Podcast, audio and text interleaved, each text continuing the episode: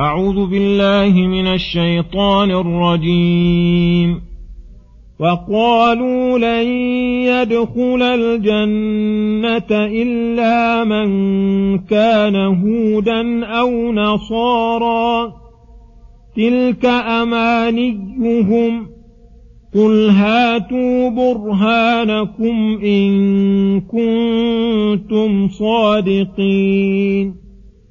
بلى من أسلم وجهه لله وهو محسن فله أجره عند ربه ولا خوف عليهم ولا هم يحزنون وقالت اليهود ليست النصارى على شيء وقالت النصارى ليست اليهود على شيء وهم يتلون الكتاب.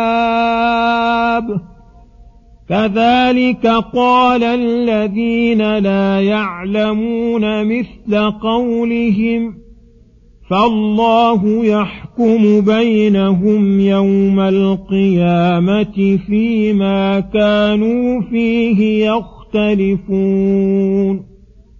ومن أظلم ممن منع مساجد الله أن يذكر فيها اسمه وسعى في خرابها. أولئك ما كان لهم أن يدخلوها إلا خائفين. لهم في الدنيا خزي ولهم في الآخرة عذاب عظيم. ولله المشرق والمغرب. فأينما تولوا فثم وجه الله إن الله واسع عليم. بسم الله الرحمن الرحيم. السلام عليكم ورحمة الله وبركاته. يقول الله سبحانه وقالوا لن يدخل الجنة إلا من كان هودا أو نصارى. الآيات. أي قال اليهود لن يدخل الجنة إلا من كان هودا. وقالت النصارى لن يدخل الجنة إلا من كان نصارى فحكموا لأنفسهم بالجنة وحدهم وهذا مجرد أماني غير مقبولة إلا بحجة وبرهان فأتوا بها فأتوا بها إن كنتم صادقين وهكذا كل من ادعى دعوى لا بد أن يقيم البرهان على صحة دعواه وإلا فلو قلبت عليه دعواه وادعى مدع عكس ما ادعى بلا برهان لكان لا فرق بينهما. فالبرهان هو الذي يصدق الدعوة أو يكذبها. ولما لم يكن بأيديهم برهان علم كذبهم بتلك الدعوة. ثم ذكر تعالى البرهان الجلي العام لكل أحد فقال بلى أي ليس بأمانيكم ودعاويكم ولكن من أسلم وجهه لله أي أخلص لله أعماله متوجه إليه بقلبه وهو مع إخلاصه محسن في عبادة ربه بأن عبده بشرعه فأولئك هم أهل الجنة وحدهم. فله أجره عند ربه وهو الجنة بما اشتمت عليه من النعيم ولا خوف عليهم ولا هم يحزنون. فحصل لهم المرغوب ونجه ونجوا من المرهوب. ويفهم من هذا أن من ليس له كذا أن من ليس كذلك فهو من أهل النار الهالكين. فلا نجاة إلا لأهل الإخلاص للمعبود والمتابعة للرسول. وذلك أنه بلغ بأهل الكتاب الهوى والحسد إلى أن بعضهم ضلل بعضا وكفر بعضهم بعضا كما فعل الأميون المشركين العرب وغيرهم. فكل فرقة تضلل الأخرى. فيحكم الله في الآخرة بين المختلفين بحكمه العدل الذي أخبر به عباده فإنه لا فوز ولا نجاة إلا لمن صدق جميع الأنبياء والمرسلين وامتثل أوامر ربه واجتنب نواهيه ومن عداهم فهو هالك. ثم يقول سبحانه ومن أظلم ممن منع مساجد الله الآيات.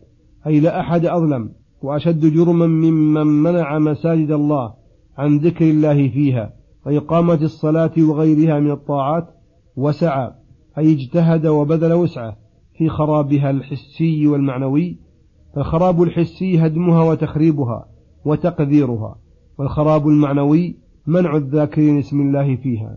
وهذا عام لكل من اتصف بهذه الصفة فيدخل في ذلك أصحاب الفيل وقريش حين صدوا رسول الله صلى الله عليه وسلم عنها عام الحديبية والنصارى حين أخربوا بيت المقدس وغيرهم من أنواع الظلمة الساعين في خرابها محادة لله ومشاقة. فجازاهم الله بأن منعهم دخولها شرعا وقدرا إلا خائفين ذليلين فلما أخافوا عباد الله أخافهم الله. فالمشركون الذين صدوا رسوله لم يلبث رسول الله صلى الله عليه وسلم إلا يسيرا حتى أذن الله له في فتح مكة. ومنع المشركين من قربان بيته. فقال تعالى يا أيها الذين آمنوا إنما المشركون نجس فلا يقربوا المسجد الحرام بعد عامهم هذا. وأصحاب الفيل قد ذكر الله ما جرى عليهم والنصارى سلط الله عليهم, عليهم المؤمنين فأجلوهم. وهكذا كل من اتصف بوصفهم فلا بد أن يناله قسطه. وهذا من الآيات العظيمة. أخبر بها الباري قبل وقوعها فوقعت كما أخبروا. استدل العلماء بالآية الكريمة على أنه لا يجوز تمكين الكفار من دخول المساجد. لهم في الدنيا خزي فضيحة كما تقدم ولهم في الآخرة عذاب عظيم.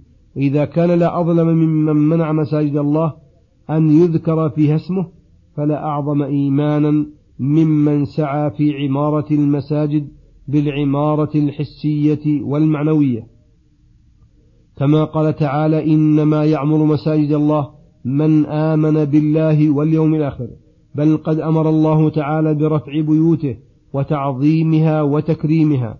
فقال تعالى في بيوت أذن الله أن ترفع ويذكر فيها اسمه. وللمساجد أحكام كثيرة. يرجع حاصلها إلى مضمون هذه الآيات الكريمة. ثم يقول سبحانه ولله المشرق والمغرب فأينما تولوا فثم وجه الله إن الله واسع عليم. أي ولله المشرق والمغرب خصهما بالذكر لأنهما محل الآيات العظيمة في مطالع الأنوار ومغاربها.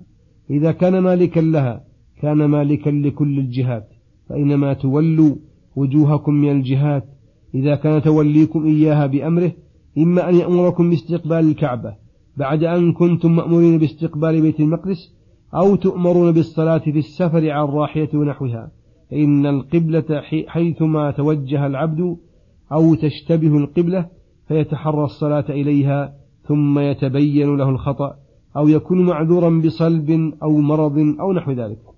فهذه أمور إما أن يكون العبد فيها معذورا أو مأمورا. وبكل حال فما استقبل جهة من الجهات خارجة عن ملك ربه فثم وجه الله إن الله واسع عليم. في إثبات الوجه لله تعالى على الوجه اللائق به تعالى وأن لله وجها لا تشبهه الوجوه وهو تعالى واسع الفضل والصفات عظيمها, عظيمها عليم بسرائركم ونياتكم.